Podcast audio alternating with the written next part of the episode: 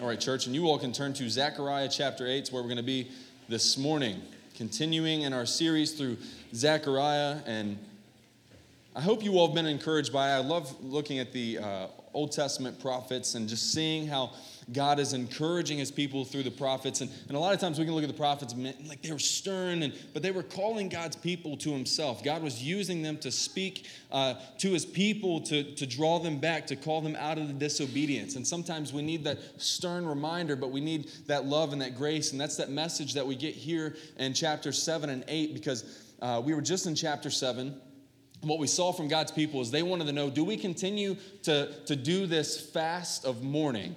Um, it, it, had to do with the temple. There were a few other fasts that were going on, and it was the destruction of Jerusalem. And they were mourning that time, though they had already laid the temple's foundation. So they're two years in to this rebuilding of the temple. This was important because they, they believed that's where God's presence was, right? That's where God dwelt amongst his people, was within the temple. So they were wanting to rebuild it. And the general question, right? They've, they've started this. There's progress. There's light at the end of the tunnel. And they say, God, do we continue to do this? And chapter 7 was nothing but a stern heart check. It was a rebuke to his people to say, hey, were you ever even fasting for the right purpose? Were your eyes focused on my glory? Or were you caught up in the religious motions of life?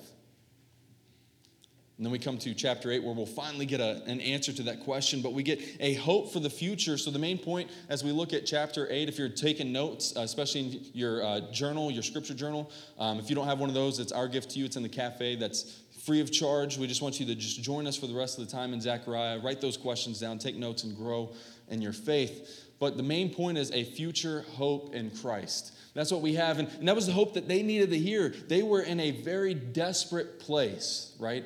They were in a, a desperate place, a hopeless, helpless place, in need of a Savior, in need of some kind of hope, some kind of spark.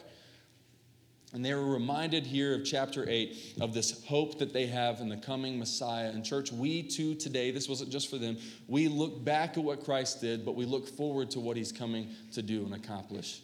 Let's be in an attitude of prayer before we go any further this morning.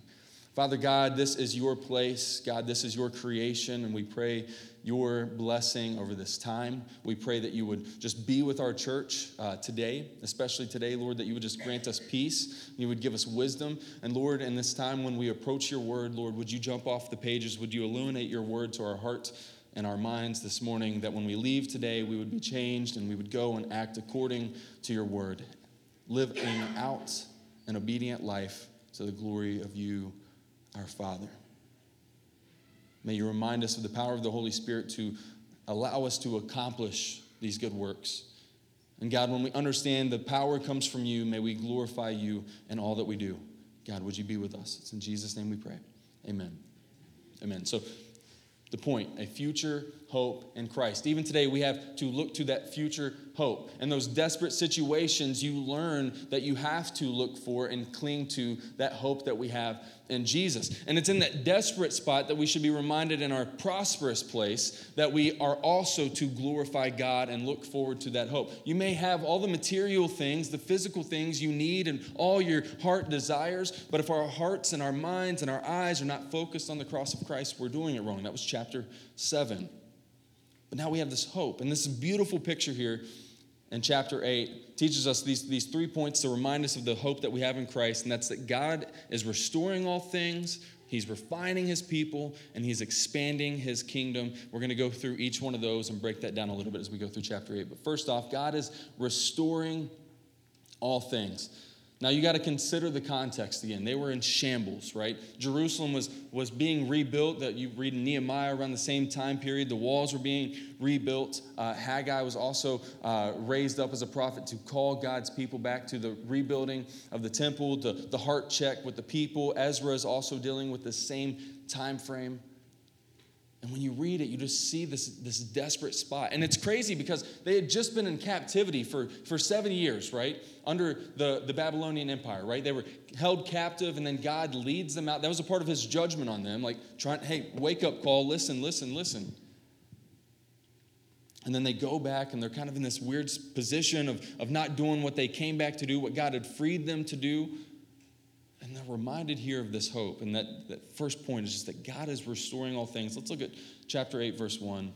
Thus says the word of the Lord. It says, And the word of the Lord of hosts came, saying, Thus says the Lord of hosts, I am jealous for Zion with great jealousy, and I am jealous for her with great wrath. See, God is jealous for his people. That means he has this, this love for his people that it even says he's jealous for them in, in wrath, right? With great wrath, that, that he is protecting them, right? He, he is a, a, a God of, of vengeance over his people, that there's judgment coming one day. That's why we see in the scriptures of the New Testament that, that vengeance is mine, thus says the Lord. That's why we don't go out and just handle law. We don't go out and act as judges. God has established judges. We don't take that into our own hands. No vigilantes around here, right? And we see that, that he has this love. And not only like to protect them, but to also rebuke them.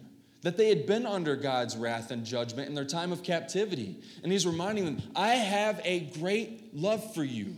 You are my people. You are the apple of my eye. And that's to God's covenant people. To those of you who are in Christ Jesus and Christ Jesus in you, be reminded of those words this morning, too, that God is jealous for you.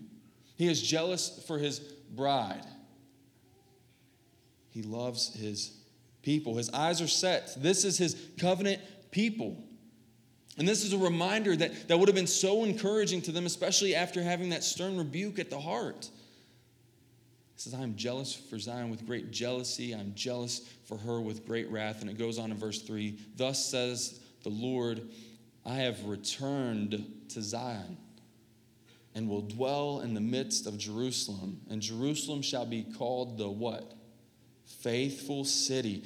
And the mountain of the Lord of hosts, the holy mountain. Thus says the Lord of hosts Old men and old women shall again sit in the streets of Jerusalem each with staff in hand because of great age.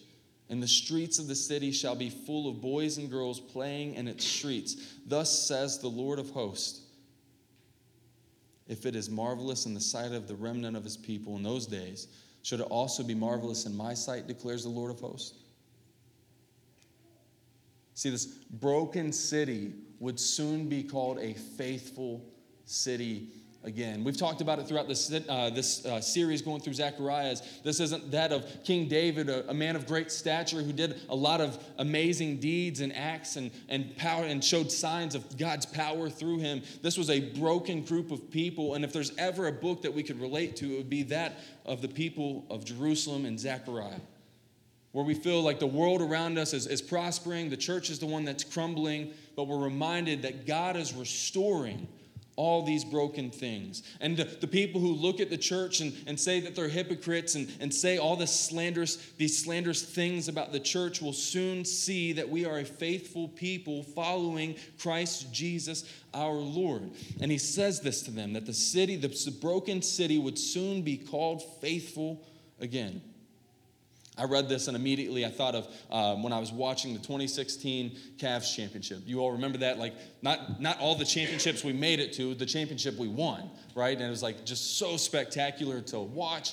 And I remember the words, and I, I even rewatched it again just to like remind myself of the words and the feeling, just to get very excited about this, this restoring of all things. But I remember uh, Steph Curry, he, he takes a shot with like four seconds left, he misses, and then this other guy gets it on the, the edge and he shoots and he misses too. And they were like, the city of Cleveland is once again a city of champions. And I was like, yes, it's so exciting, right? Like, it's, it stinks that it's like, well, Cleveland hasn't been champions for so long, but there was that feeling when it was like, once again, a city of champions. I was like, yes, like that's that's what I needed. And I'm reminded that it's not that, that God's people are champions to go and, and wear our ring proudly and like, look, we we're going to, to heaven, right? Like God loves us. We are his covenant people. See that championship ring? No, it's that we are his covenant people displaying his glory, extending his grace, extending his mercy, calling sinners to repentance. But we are to be a faithful city. And for them, they were going to be restored to that in church in the new shalom. We will see that in its fullest. when Christ restores all things on that last day, we will see it in its fullest. This was for them, but it's also for us, church, and we long for that day. It had been so long, yet they would be known as a faithful city. You see, the world knew that they were a faithless people. There was once a time when you read in the Old Testament that people feared the Israelites because they knew their God, not because they knew their power. They knew the power of the God, Yahweh, who was leading his people. And God, because of their disobedience, gave them over to their enemy. Look at this picture in comparison to Exodus 20, verse 12. Right here, specifically, this picture of verses 4 and 5 of chapter 8. Old men and old women shall again sit in the streets of Jerusalem, each with staff and hand because of great age, and the streets shall be full of boys and girls playing in the streets. Then Exodus 20, verse 12 says, Honor your father and your mother, that your days may be long in the land that the Lord your God is giving you. See, they're living, the, the picture, the restoring of all things is that they knew this scripture. And now they're living, the picture that they're getting is that they're now going to be living long in their streets, and their streets are going to be filled with children playing everywhere because God's kingdom is being restored on earth as it is in heaven.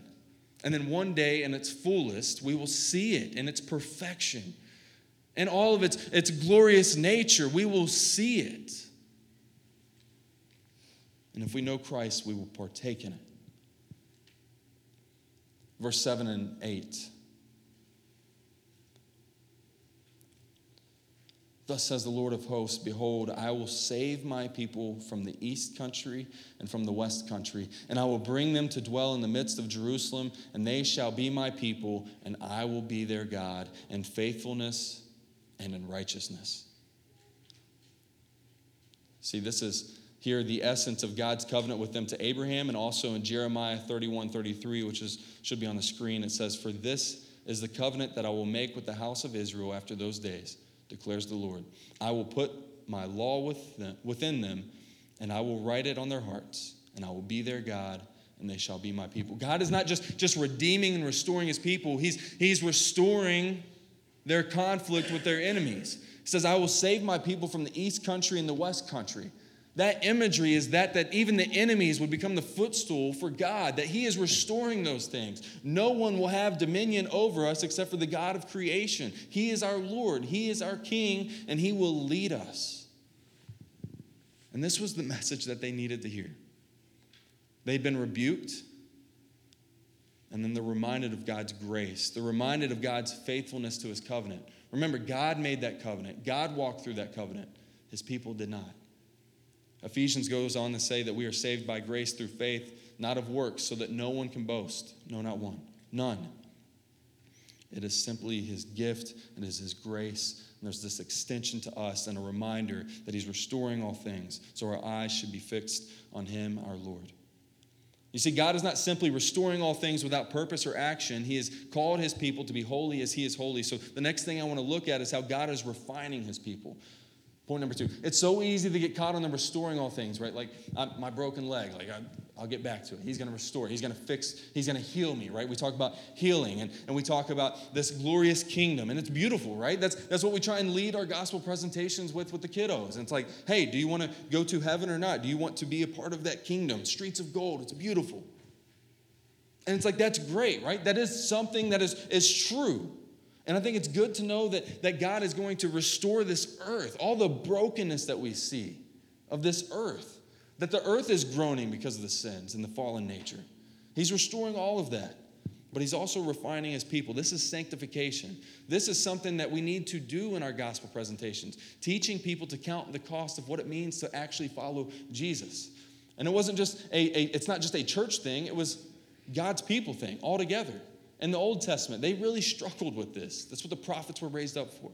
You're not doing what God told you to do.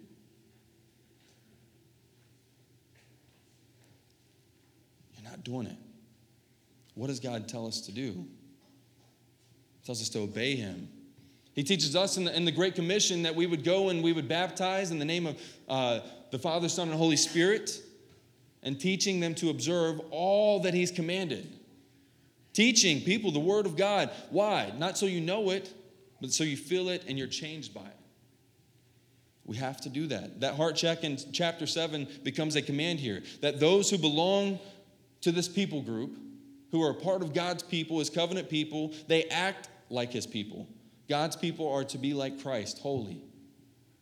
Let's look at verse 9. Thus says the Lord of hosts, let your hands be strong you who in these days have been hearing these words from the mouth of the prophets who were present on the day that the foundation of the house of the Lord of hosts was laid, that the temple might be built. For before those days there was no wage for man or any wage for beast, neither was there any safety from the foe for him who went out or came in. For I set every man against his neighbor. See, God's people are not to fear. They are to be strong and to be faithful. And that doesn't necessarily mean physically strong, right? Like a lot of us would want to take that and be like, we got to be physically strong. Come on, man. Like, let's just be super strong. But this is to be spiritually strong, those who are unwavering in their faith. Sure, a, a, strong man can pick up a stone and begin to lay the foundation of the temple, but God's people, the covenant community, could also do that with a lot less effort and a lot more glorification, right? That we could come together as God's people and get together God's will to be done. That we would rally around that mission. And it's not just this, this physically strong, but this spiritually strong, that our hearts would be changed and our lives would be a reflection of the grace that has changed us.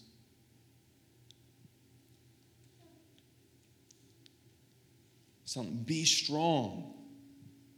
There was a time where it wasn't like this, right? Verse 11, but now I will not deal with the remnant of this people as in the former days, declares the Lord of hosts. For there shall be a sowing of what? Peace. The vine shall give its what? Fruit, and the ground shall give its produce, and the heavens shall give their dew. And I will cause the remnant of this people to possess all these things. And as you have been a byword of cursing among the nations, O house of Judah and house of Israel, so will I save you, and you shall be a blessing. Fear not, but let your hands be strong. For thus says the Lord of hosts, as I purpose to bring disaster to you when your fathers provoked me to wrath, and I did not relent says the Lord of hosts. So again, I have purposed in these days to bring good to Jerusalem and to the house of Judah. Fear not. These are the things that you shall do. Speak truth to one another. Render in your gates judgments that are true and make for peace. Do not devise evil in your hearts against one another and love no false oath. For all these things I what? Hate declares the Lord. See, Christians are also to bear fruit. They were given this, this agricultural promise from God to bless again, that the fruit would produce, the crops would give their gain, and now uh, to the faithful people, right? That, that God was literally giving to their physical needs what they needed. And you see the, the dew. It says that the heavens would give their dew. Haggai uh, chapter 1, verses 10 and 11. This is what it's talking about that the dew would come again and it would produce for the crops because there was an act of judgment. It says here in Haggai, Therefore, the heavens above you have withheld the dew, and the earth has withheld its produce, and I have called for a drought on the land and the hills, on the grain, the new wine, the oil, on what the ground brings forth, on man and beast and all their labors. Now they would bear fruit as the vine would give its fruit. That God was blessing them again. God was saying that you are my people, I will take care of you. I am restoring all things, but I'm also refining you, my people, to be holy as I, the Lord your God, am holy. We are to bear fruit, it's not an option. Now, that doesn't mean that it's not difficult. But we have to rest in the power of the Spirit inside of us that can change our actions. That we've been given a new life, a new heart that's no longer beating and, and desiring for the things of the flesh, but is being conformed and changed into the likeness of Christ who came and died for us. you see that, that the earth would literally produce this fruit. That the Lord was providing for his people. And it says there in verse 12, the vine shall give its fruit. And this was talking about their physical need. But, church, we know who the vine is. John 15, 5.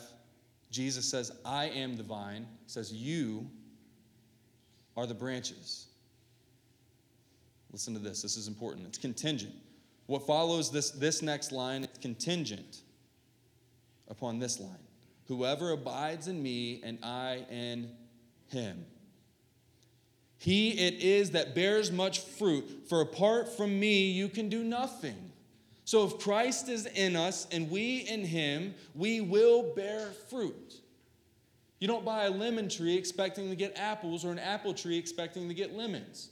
No, you would go and get a lemon tree for lemons and an apple tree for apples, right? That's what you do. You know what that tree is going to bear. So, we as Christians, little Christ, are to bear the fruit of Christ who poured his Spirit out to his people. You see, that source is what enables us to speak truth, to make peace, to show love and extend grace, and so on because of Jesus. It's that power that allows us to go out and to lovingly rebuke one another, to try and reconcile with one another according to the gospel which reconciled us to God Himself. Christ has poured out His Spirit, enabling us to produce that fruit and Christians will and must produce fruit. We ought to be holding one another accountable in love to this. See, they're called back to do what their forefathers failed to do. Yes, they were to be a faithful people. Yes, they were to call one another out for their sin. If I sin or you sin, we should lovingly do that. But they ended up in judgment for not being those who showed peace. Verse 12 gives us this, this gives them this look of Jesus coming because it says, For there shall be a sowing of peace. There's going to be a day where peace is coming and it's being sowed into the ground, and that ground is talking about Jesus, that Jesus was sowing peace. He was the peace to come, He's the Messiah. And yes, there's judgment to come, but we look to the peace of Jesus and call sinners to repentance to be reconciled to the Father. there will be this peace. And if you look at it says in verse 13, and as you've been a byword of cursing among the nations, O house of Judah and house of Israel, so I will save you. So will I save you, and you shall be a blessing. Fear not, but let your hands be strong. And we know what the scriptures say that through Israel, the world will be blessed because of Jesus, who is peace, right? that he was coming to reconcile his people to the Father. It says, You've been a byword of cursing. They were literally, they became like a curse word, right? Like if you would have been called like an Israelite, like they were a faithless, hopeless, helpless people. They were easy to pick on. God gave them over to their enemy because of their disobedience, but God was coming to restore all things and refine his people. What a great hope that we have in God. That God is not simply restoring the physical things, but the spiritual things, for He is refining and sanctifying His people. But He's also expanding His kingdom. Point number three. This was something that they needed to hear because this was going beyond the walls of Jerusalem, that God was going to extend grace to the Gentiles. Those who were considered enemies and unclean and unworthy were going to be invited into the kingdom of God by an extension of the gospel. For indeed, they were to call the world anyway to God. But now we see in the New Testament, the new covenant, that the church is expanded and it's people from every tribe, tongue, and language, ethnicity, it doesn't matter. Christ is redeeming a people for himself, and he does not discriminate in who he calls. And he's telling them all about this. He's telling them about the peace that he's, he's bringing, that he's reconciling, that he's refining them, but he's also extending. There's this gospel expansion through the church that was to come. And it's no surprise to us now that God has expanded his kingdom to the Gentiles also. If you're not a Jew, you are a benefactor of that, right? A beneficiary, whatever that word is, benefactor. You, you benefit from it. Because we are not, most of us, Jewish. So praise be to God that the extension has met us where we were and changed us for eternity. It's no surprise. Verse 18. And the word of the Lord of hosts came to me, saying, Thus says the Lord of hosts, the fast, this is the answer to chapter 7. Should we continue fasting? Should we continue this fast of mourning when it seems like this is turning into a joyful situation? Thus says the word, the Lord of hosts, the fast of the fourth month, and the fast of the fifth, and the fast of the seventh, and the fast of the tenth shall be to the house of Judah seasons of joy and gladness and cheerful feast. Therefore, love truth and peace. The result of this, those, those, fat, those three fasts, four fasts, they, they were ending and said it should be seasons of joy and gladness and cheerful feast. So instead of fasting and, and withholding to, to engage in personal time of prayer, they're now feasting. It's the opposite. We see the contrast, just like the gospel, that we've gone from death to life. It's a stark contrast. They've gone from mourning and fasting to feasting and praising. It's so good. Thus says the Lord of hosts people shall yet come, even the inhabitants of many cities. The inhabitants of one city shall go to another, saying, Let us go at once to entreat the favor of the Lord and seek the Lord of hosts. I myself am going. Many peoples and strong nations shall come to seek the Lord of hosts in Jerusalem and to entreat the favor of the Lord. Thus says the Lord of hosts In those days, ten men from the nations of every tongue shall take hold of the robe of a Jew, saying, Let us go with you, for we have heard that God is with you.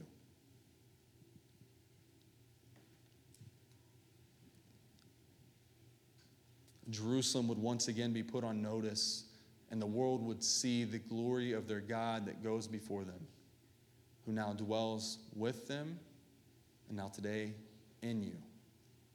So that when we go, we are an extension of this grace and this peace. So that when we go, we are showing and sharing the goodness of the gospel, the goodness of God who saved us. And in doing so, God is redeeming a people for himself. He's expanding his kingdom. Acts 15, verses 7 through 9 says this and after there had been much debate, Peter stood up and said to them, Brothers, you know that in the early days God made a choice among you, that by my mouth the Gentiles should hear the word of the gospel and believe. And God, who knows the heart, bore witness to them by giving them the Holy Spirit just as he did to us. And he made no distinction between us and them, having cleansed their hearts by what? Faith. We are heirs of the kingdom by grace through faith. Grace, the gift, and faith, the gift that God has given us to enable our eyes to see the goodness of the gospel. We are to be obedient to that. We are to be reminded of that hope as that hope leads us into the world to share and extend the gospel message that was once extended to you and I. We are not to discriminate on who that is, and that doesn't mean black or white. That doesn't mean any ethnicity per se. But we in America have become so comfortable that it doesn't matter what color you are, maybe, but we're going to stick in our own little interest groups, right? Because talking to people outside of those interest groups is a little bit difficult. But when it comes to the gospel, there should be nothing that separates us or hinders us from sharing the gospel with them. We should be willing and ready to break through those walls and break down those walls to go and to share this message of hope that Jesus is coming back. And that Jesus once came, fully God and fully man, to live the perfect life and to pour out his blood for his people. That those who repent and believe would inherit the kingdom of God. Says that all who believe in the name of Jesus will not be put to shame. So maybe you're sitting here today, you're like, I know I'm not of that people. I'm not, I'm not a covenant person. Repent of your sins. What does that mean? It means turning away from. Be restored. That God will, will restore your spiritual state of death and give you life. That in doing so, he pours out his spirit to you so that he can make you into his likeness. Now, this isn't like Match.com and, and God's trying to make you the, just make you the best version of you that you can be. No, He's trying to make you holy, for He is holy. He knows what's best for us, and then conforming us and us, us being obedient to Him, He is glorified. And then it'll send you on mission a mission that goes to expand the kingdom with no distinction, sharing the gospel with all who would hear and even those who would turn. We share. We extend this grace and peace. We love it and we cling to it. Ben, you can come back up. Church, I just I want to end with just the practical application here. Again, if, if you're a believer, you have that hope. You know of that hope.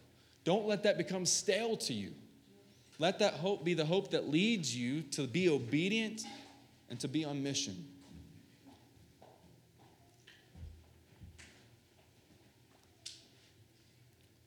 Let that hope remind you of the power of the Holy Spirit that saved you.